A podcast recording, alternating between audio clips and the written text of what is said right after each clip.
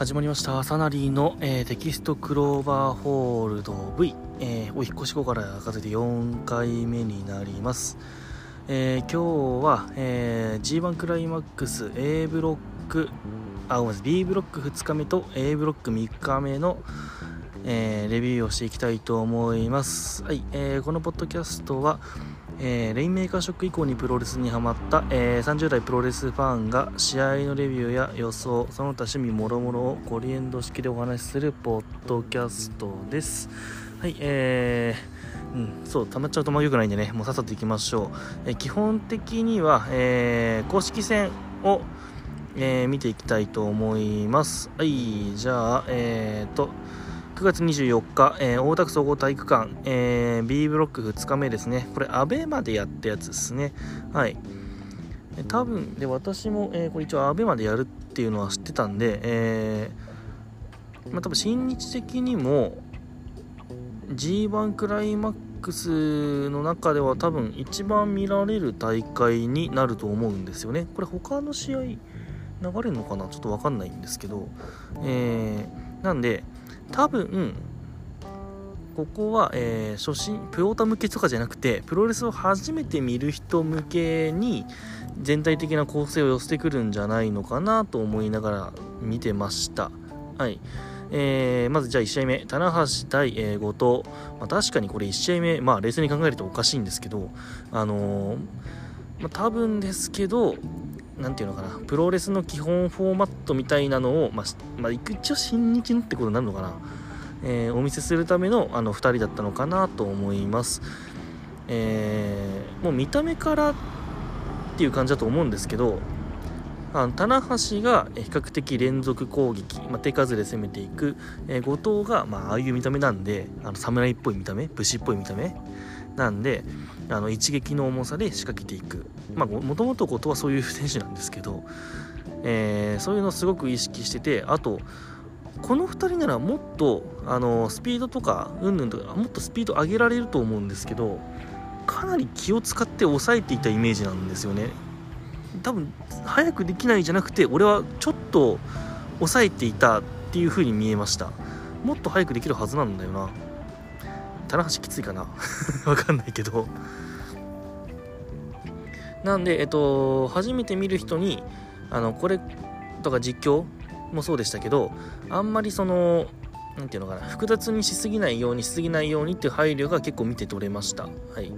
でえー、言ってしまうといつもプロレスを見てる人向けの試合じゃないんであの点数とかつけるのどうしようかな。最初もう3固定でいいかなとか思ってたんですけどちゃんともう一回見直したらあのちゃんと面白くてあの3.5ぐらいではいお願いします、えー、最後もフィニッシュはスモパーだったんですけどまあハイフライで決めてもいいんじゃないのと思ったんですけどうん、まあ、プロレスはあくまで3カウントを取る競技し勝負競技ってとこかな。競技だよってことを示したかったんかな。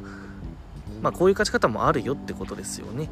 まあ、ならテキスあテキサスクローバーホールでもいいんじゃないのと思ったんですけど、えー、後藤対棚橋においてテキス、えー、テキサスでもテキストクローバーって言っちゃうな。テキサスクローバーホールドは、えー、かなり意味合いが重い技な技になってしまうんで、まあ、スモパが正解だったってことなんじゃないのかなと思います。はい。えー、まあ、これは初めて見た人が楽しめたのであればいい試合なんじゃないかなと思います。我々向けじゃないですね、これはね。はい。まあ、今日の試合は比較的全体的にそんな感じな気がするんですけど、はい。えー、次、えー、タマ対チェーズ。えー、これ面白かったっすね。12分59秒ガンスタンで片指固めで、タマ勝ってますけど、うん。俺、これ一応点数4.0にしてます。あの、面白かったっす。これも見た目からしておでっかい玉トンガと、まあ、比較的ちっちゃめなチェーズが、ね、どうやって切り崩していくのチェーズがどうやって切り崩していくのか。でちゃんとあのチェーズがしっかり手数手数手数で攻めていくような構成にしててあのー、見てて面白かったですね。はい。そんなに因縁のある2人ではないんですがまあ同門対決ですね。同門対決ではあるけど。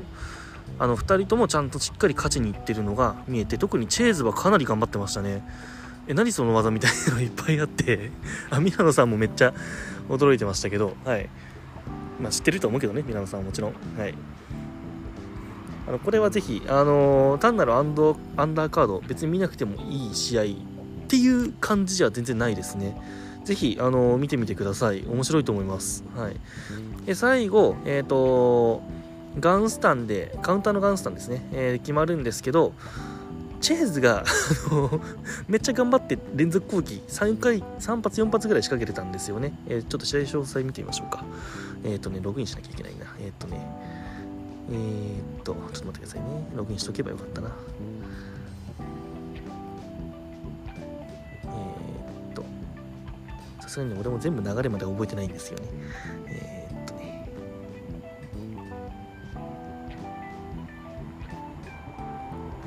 きましたよ。スマホサイト。あそうそう。ジュエルヘイストから2位からパッケージドライバーみたいな感じですよね。そうか。あその前にまた2また2位食らってるのか。あだからすごいな。えっ、とちょっとそのまま読むと途中終盤のやつを読むとえー、っとタマのガンスタン狙いを避けてオーエンズはニー、えー、タマは切り抜けるもオーエンズはもう一回ニー、えー、ジュエル・ヘイストからニーをもう一回叩き込んでる。すげえな。でパッケージドライバーの体勢に入ったところにガンスタン。うーん。でこれね結構2位がバチバチ決まっててジュエル・ヘイストもすげえ良かったんでガンスタン一発切り返しだけだとちょっと足りないかなって思っちゃったんですよ。ガンスタンってそういう技なんですけどうんそれこそ今こそあの成長式のガンスタンを一発入れてよかったんじゃないのかなっていう感じがしました。ちょっとね足りてないって思うかもしれないです。はい。いやそれでも面白かったです。これはぜひちょっと見てほしいなっていう試合でした。はい。えー、次、えー、吉橋対ジェフコブ、えー、13分21秒。ツアーオブジャイランド、えー、片指固めで、えー、ジェフコブが勝ってます。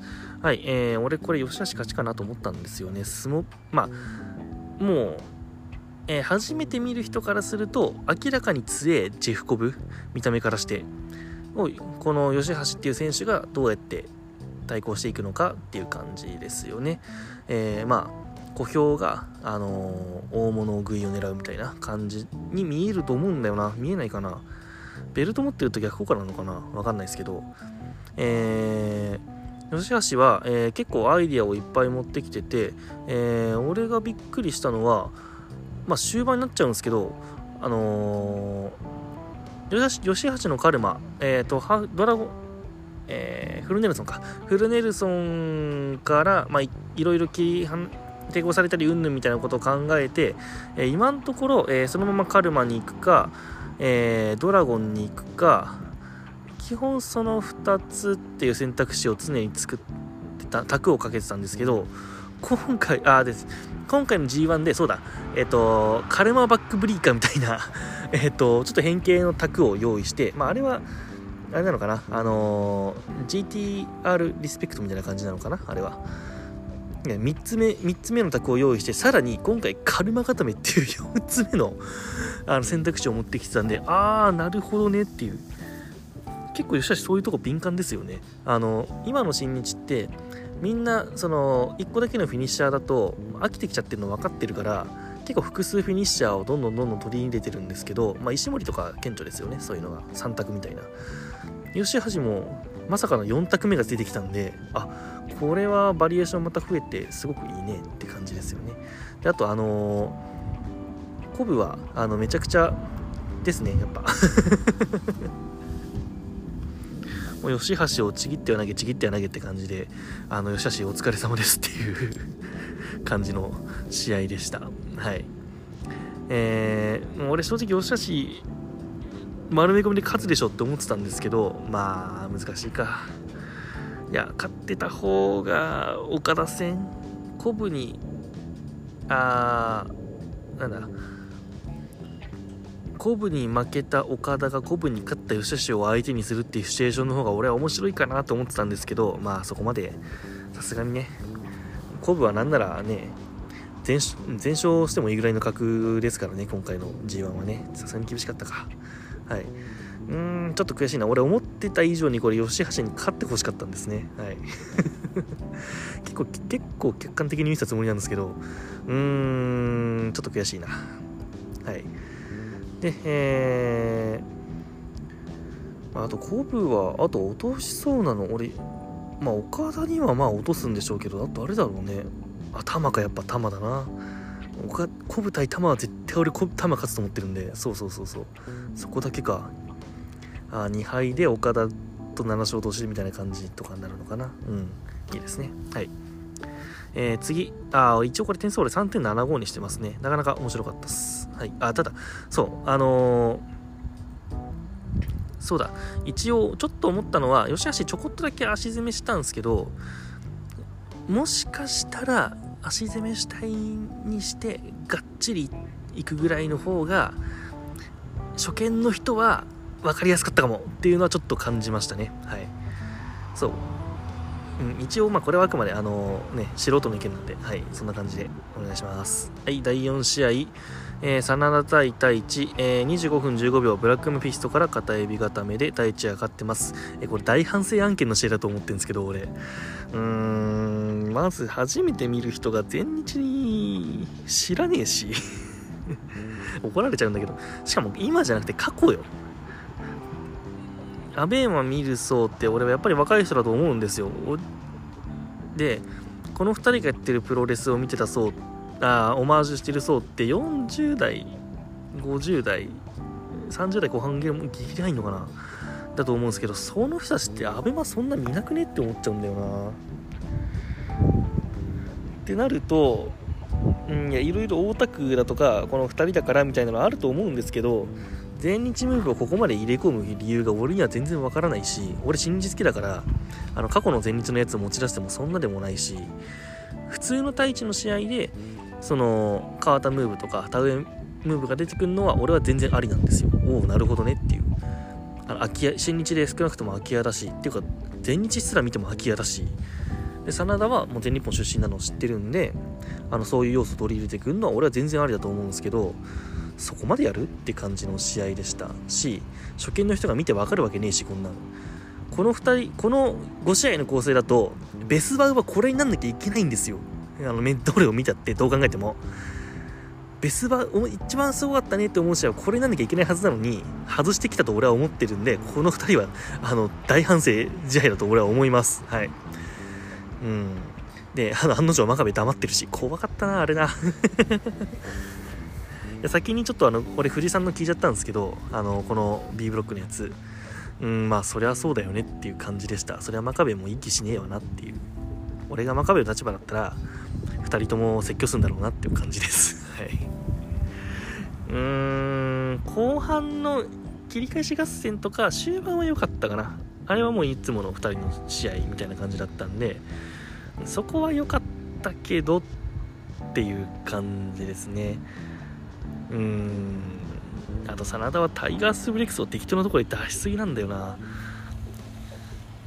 なんだっけヘナーレの時とかめちゃくちゃ良かったんだけどなんであんな全日オマージュみたいなとこで使ってんじゃねえよって感じなんだよな本当に。うん。あなたのタイガースープレックスもうちょっと重要な技でしょって言いたくなりましたね。はい以上。えー、あんま言うのやめとこう。はい、えー、第5試合30分一本勝負。えー、岡田和親対、えー、キングオブダークネスイービル。21分46秒レインメーカー、えー、片指固めで、えー、岡田が勝ってます。まあねそりゃあそりゃみんな、まあ、一番見てる人多いであろう、えー、この大会でバッドエンドにはしねえだろうなと思ってましたよ。はい。それ岡田勝つわって感じですね。はい。正直なことを言うと、えー、目新しいことはしないと思いますが、ね、全体的な、精度は高くやってたと思います。特に俺最近はイービル再評価路線に入ったんで、あのー、まあ、ちゃんとしっかり取るバンプ、あとヒールムーブを躊躇なくやりきる、あの照れとかそういうの一切なさ、あと表情の作り、あと、何ていうのかな、緩急のさ、こういう、何ていうのかな、そういうヒールムーブとかの感に対して一、気にバッて走る時出す時ラリエットとか分かりやすいですよね。あれの9の差あのかなりうんなんて完成度をまあ、イービルの今のダークネススタイルダークネススタイルおかしいな。バレクラスタイルとしてはかなりの完成形に入ってると思いますね。でかつ SNS とかもそんなやらないし神秘性神秘性？神秘性 って何？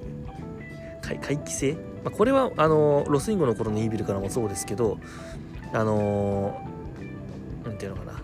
レスラーの日常感が全くない感じかな。怪奇派ってこういうことだよねみたいな感じなのを保ってるのは俺は本当にすごいなと思ってます。多分今の日本のプロレス界でここまで振り切った選手はいないよね多分。少なくとも日本人選手ではいなくねこの、えー、ダークヒーロー全盛時代の中で。振り切った人はいないんでうん正直どの団体でも欲しいんじゃない？こういう選手はみたいな感じだと思うんですよね。ああドラゲーとかにもしかしていいのかな？ちょっとわからないけど。うんそのぐらいある意味一番買い気がないかもって思ってますスターはもしかしたら作れるかもしれないけどここまで振り切ったあのー、真面目なヒールはいないかもなっていう感じですねはいあと、え、ー、と、東郷さんのショットガンドロップキックが絶品でした。あの、あれはぜひ見ていただきたいですね。はい。えー、一応これ点数的には、えー、4点ですね。うん、このぐらいかなっていう感じの、お、おこれこれって感じの、完全チョークだよねって感じの試合でしたね。あの、初めて見る人に対するプロレスってこう、新地が見せたいプロレスってこういうことだよねっていうのはすごく分かりやすかったと思います。はい。あ、そうそう、えー、セミは俺2.5にしました。うん。こんな感じ。俺はもう見ないかな、あの試合は。はい。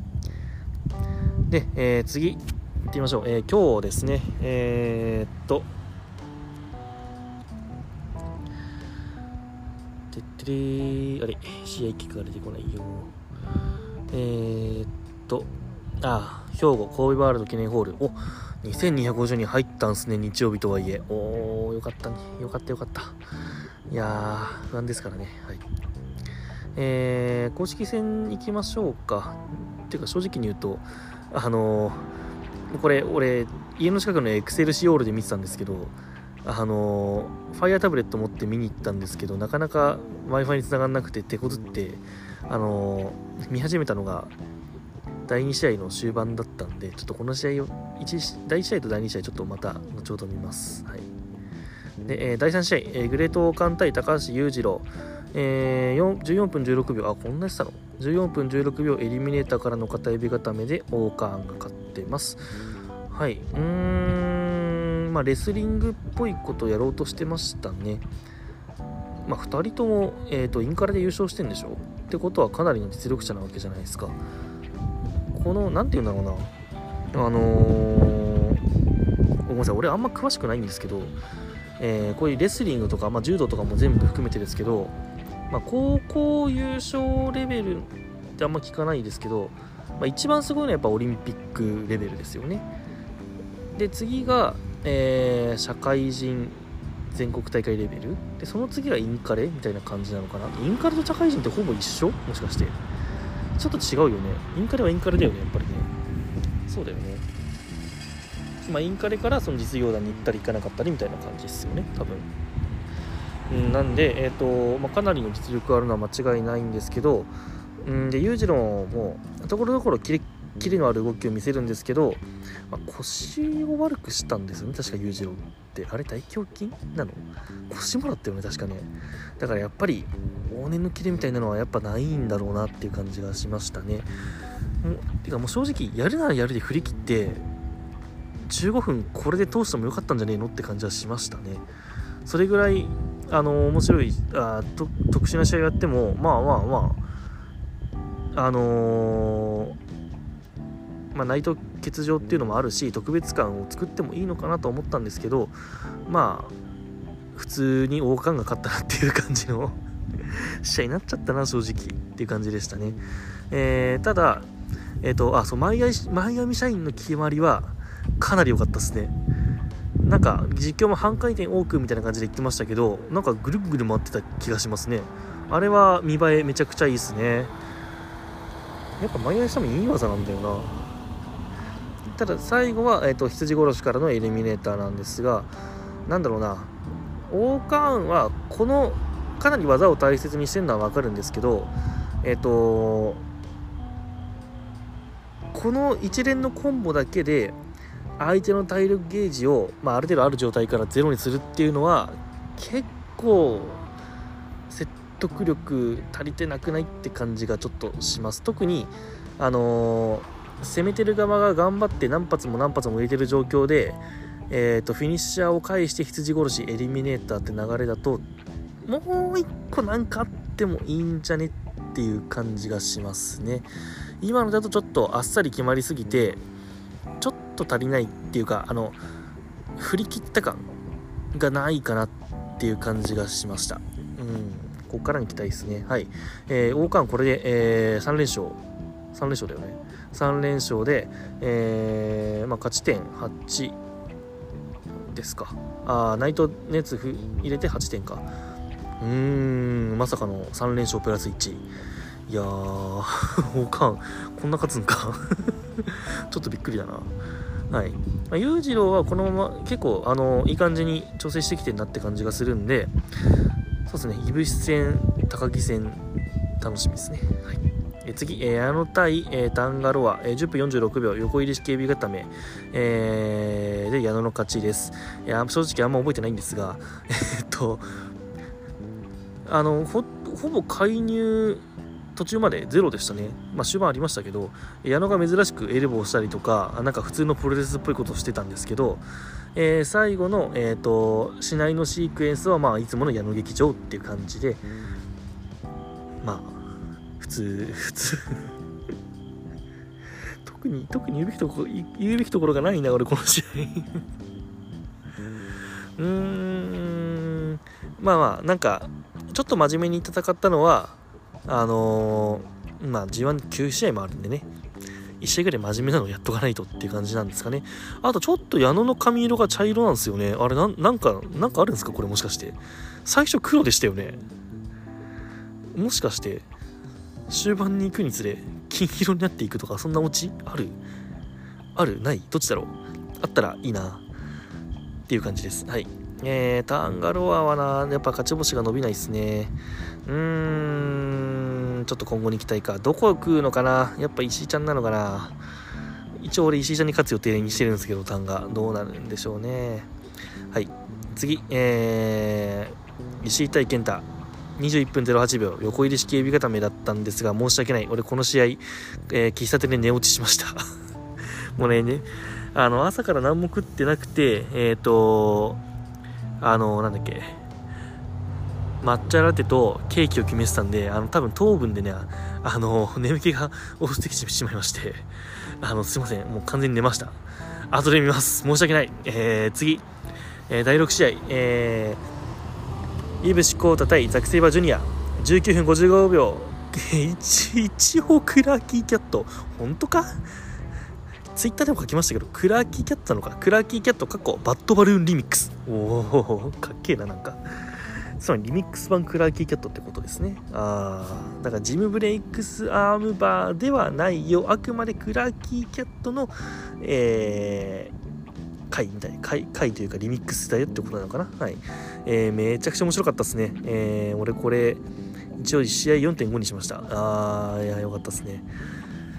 ザック・セイバージュニアまさかの57年会3立て。はあまさかだなこれは。いや予想できた人いなかったでしょうねこれは。うん。俺は高木もいい。や俺ザックはむしろこの3あ内藤ともかくとしてイブシと高木には負けると思ってたんで負けた上で他から勝ち星をかぶか取っていく役だと思ってたんでまさかこれはちょっとびっくりだな。ただただ逆に言うとザックはこれはあのー、ブロック決勝にあまりに有利な状況なのでなんか5勝止まりな感じしますね逆にね。怒られそうだなこれ言うと。そんな感じがしちゃうな。はい。うーん危ないですね。でえっ、ー、とでイブシで今日のイブシはえっ、ー、となんかやっぱり前回よりは良くなってる感じがしましたね。うーん。なんかあのクニさんとかおっしゃってたんですけどなんか肌の色が血色が良くないみたいな感じでおっしゃってたと思うんですけど今日はそうでもなかったかなっていう感じがしたのと,、えーと、動きが全体的に切れてたのとあとあのー、戦っててなんかしんどそうな顔じゃなかったですね。あの楽しんでるっていう感じの顔でしたよね今日。それが良かったですね。あとあの蹴りが走りまくりっす。いぶし、えー、いつもいつものを10としたら今日15ぐらいだったんですよ。普段からこれぐらいでやってもいいんじゃないかなっていう感じなんですよね。多分ザックとザックとの、あの蹴りの威力の差を出すためにあえてかなり意識的に蹴ってんじゃないのかなっていう感じがします。これがただ単にあのノリでやっちゃったとかなら面白いんですけどね。えー、で、試合としては、あのー、これ、しきりに、あのー、解説も言ってましたけど、あのまあ、ゼロ距離ならザック、ママウ取れれば蹴りの強いいぶしっていう鉄を、まあ、2人が徹底して描いてたんで、なんかあの格ゲーっぽくてよかったですね。ザックの変則的投げ格ゲーにおいて投げキャラは大体でかいんですけどあの細い投げキャラっていう。すげえななかなかいねえよな。え何？バーチャファイターの葵とか？あと誰だ投げキャラ。細い投げキャラ。あバレットさんバレットとか？ブレイブルーの。あとはアレックスも比較的細めか。ヒューゴがいるヒューゴがいる中で細めのアレックスか。あと誰だろうな。細身の投げキャラ。格ゲーだとストリートファイターだと俺やっぱアレックス出てきちゃうな。うーんそんなかんそうだよね。そのぐらいだよね。えっ、と KOF は出てこねえな投げキャラだと。えマーリーって投げキャラちげえよな。えっとそんぐらいか。うんまあバなんでえっ、と間合いを詰めればザック。えー、遠間からだと明らかにローが強いいぶしみたいな感じでしたね。はい。その周りの作り方が俺はこの試合ハマってたなって感じがしましたしえっ、と最後のザックのあれ、まあ、クラキキャットかっこバトルバルーンリミックスになってますけどあの謎関節。高木戦に続く高木戦内藤戦か内藤戦に続く謎フィニッシュみたいな感じでしたね。すごいよなほんとザック。ねえっ、ー、とどちらかというと構成的には、えーと、高木戦というよりは、えー、内藤戦とも違うな。やっぱ内藤戦は途中から足1本に絞るっていう構成でしたよね、えー、でかつ内藤は打撃の選手ではないのであのー、なんだろうな。あのその、ま、間合いとかそういうものを意識した感じじゃなくて高木は高木戦はどちらかというと中盤の高木の支配の支配力がすごかったのをザックがあの粘って粘ってみたいな感じだったんですけど今回に関しては、えーと、互いの間合いが明確なんで、えー、五分五分の勝負みたいな感じになってましたね。シーソーゲームみたいな感じになったところで、最後、いぶしが決めに行こうと思ったところを、捕獲しましたっていう感じの試合でしたね。いやー、これ面白かったな。これちょっともう一回見たいな。ちょっと今、記憶たどりたどりながら、たどりたどりしながら見てる、話してるんですけど、これちょっともう一回見たいですね。短いし、20秒、20分だし。20秒ってなんだ ?20 分だし。ちょっともう一回見て、またちょっと、あの、放棄するかもしれないですね。で、あ、あとね、そう。えー、あの、あんま言うのもあれなんですけど、えっ、ー、と、俺メイン田畑アナだったんで俺すげえ良かったんですけどやっぱりやっぱ寺川アナがね俺ダメなんですよなんかねちょっとまず声が俺あんま好きじゃないのとあと解説の時にあのあ実況の時に実況試合を状況を実況する能力はすげえ高いと思うんですよ。技名も結構正確だしあの分からない時はうまくごまかすしえっ、ー、と言いミスもそんなにないしえー、技名もしっかり何て言うのかなそういうムーブとかもしっかり覚えてきてんだろうな勉強してるなっていうのがすごいわかるんですけど実況が言う必要がないことを言っちゃう。例えば何か締め技をした時にこれ決まってます。って言っちゃうんすよ。寺川なんて。あのー、俺そう実況の人が言う必要俺なくてあくまで実況の人はこれ決まってますよね。どうですか？って解説の人に聞くのが俺は正解だと思うんですよ。ねあくまでその解説の人がまあいやこれはかなり決まってますね。もう危ないですよ。みたいな感じに言ってくれるのがまあ俺はいいのかなと思うんですよ。なぜかっていうと,、えーと、実況アナはあくまで我々側の立場。どちらかというとあくまで素人の立場でえっ、ー、とていうのかな。知識とか、あのそういうものを話す。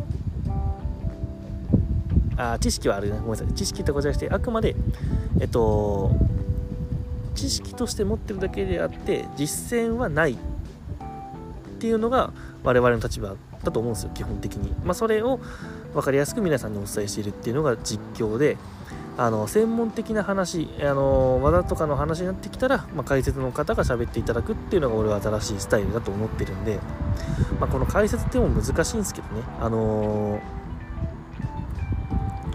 本来であればえー、プロの方が解説していただくのが俺は一番いいと思います。元プロね。元プロでいいです。だからミラノさんも俺はそういう意味では一番、今、あのー、一応中継とかでいろんな実況見ますけど、えっ、と解説者として一番優秀なのは間違いなく俺はミラノさんだと思います。あの、勉強熱心だし、勉強っていうかその、会社のオーナーにも答えられてストーリーも解説できてちゃんとインタビューもできてえー、さらに言うと、えー、元プロしかも、えー、一流選手としての経歴もあるから一番いいと思うんですよね。はい、ただ、まあ、だからあの今だと、えー、新日の実況はミラノさん解説はミラノさんと基本岡本アナとえっ、ー、と元井さんか。3人かな。3人で回してると思うんですけどまあ、できれば、あの岡本さんとか、えーと、元井さんがいる時はあのも選手解説も入れてくれるとすごくいいんじゃないのかなと思うんですよね。はい。話題がだいぶ離れちゃったな。はい。なんで俺、テレ、なんで、あのー、ライガーさんの実況も実はそんなに嫌いじゃなくて、嫌い、嫌いなんだけど、そんなオッケーなんですよ。なんか、いや、わかるんですよ。明らかにおかしいこと言ってる時ある、あるし、あの、瞬間湯沸かしきと、あの、いうのもわかるんですけど、あの、技術的なことに関しては、あくまで、ね、ライガーさんってやっぱり超一流のプロレスラーじゃないですか。元、元ですけど。うん、その人なりの、あのー、ルールとか、実験則、実体験とか、あくまでプロのルール、えー、法則、えープロならでの視点かっていうのはあのー、俺はアマチュアの方とか我々とか、ごめんなさい言い方良くないかもしれないです。あの悪く思ったら申し訳ないですけどアマチュアプロレスの方も含めてあの絶対そこにかあの明確な差は俺は存在してると思ってるのであのそれプロならではの視点とかそういうものがをもとに解説することとして俺は俺はあるべきだと思ってるぐらいなのでうん。ねそりゃそうでしょって感じなんですけど、うん、思ってるんで、えー、一応おかしなこと言ってるなって俺たちが思ってもあくまでそれはプロがプロから見るとそうなんだなって信じてもいいわけですよね いや、わかるよ。わかるよ。おかしいんですよ。いろいろね。いろいろおかしいのは分かった上で言ってるんですけど、それはやっぱりプロだからっていう免罪符があるから。ね、逆に我々何も知らない競技だったらそれ信じるじゃないですか絶対あくまでプロレスってある程度知ってる競技だからこれおかしくねっていうの分かるけどね例えば将棋の解説とかだったら絶対俺俺たち分かんないですからねそんなこと。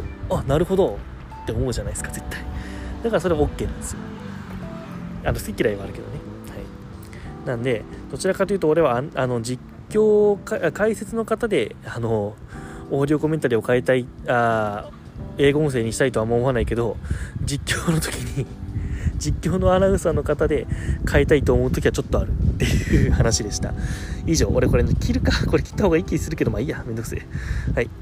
えー、以上、えー、G1 クライマックス、えー、序盤戦が終了しました、えー、残り A ブロックは6大会 B ブロックは7大会ですねえー、といっても序盤戦が終わっただけでまだまだ長く長いんですけれども、えーと、できるだけ追っていきたいな。結構今のところ、その、ケンタ VS 石井以外は全部見てるんで、うん、ちょっと頑張って追ってみようかなと思います。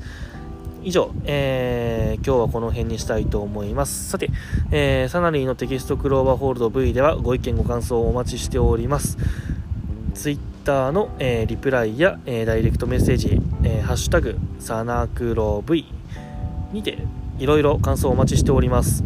で、えー、一応これ俺宣伝するときどれにしようか迷うんですけど、一応俺アンカーで撮ってるんですよ。アンカーで撮って流して、アンカーは自動的に Spotify に流れてくれるんで、えー、Spotify でポッドキャスト聞いてる方は、えー、撮れるはずで、ポッド、Apple のポッドキャストアプリも今生きるようになりました。なんで、皆さんどれで聞いてんでしょうね。あ、Apple のポッドキャストが一番多いのかな、やっぱり。じゃあそれで宣伝していきましょうか。それがいいよね。アンカーで聞かないよねみんなね。そうだよね。じゃあアップルポッドキャストのやつで、えー、宣伝していきたいと思います。はい以上ありがとうございました。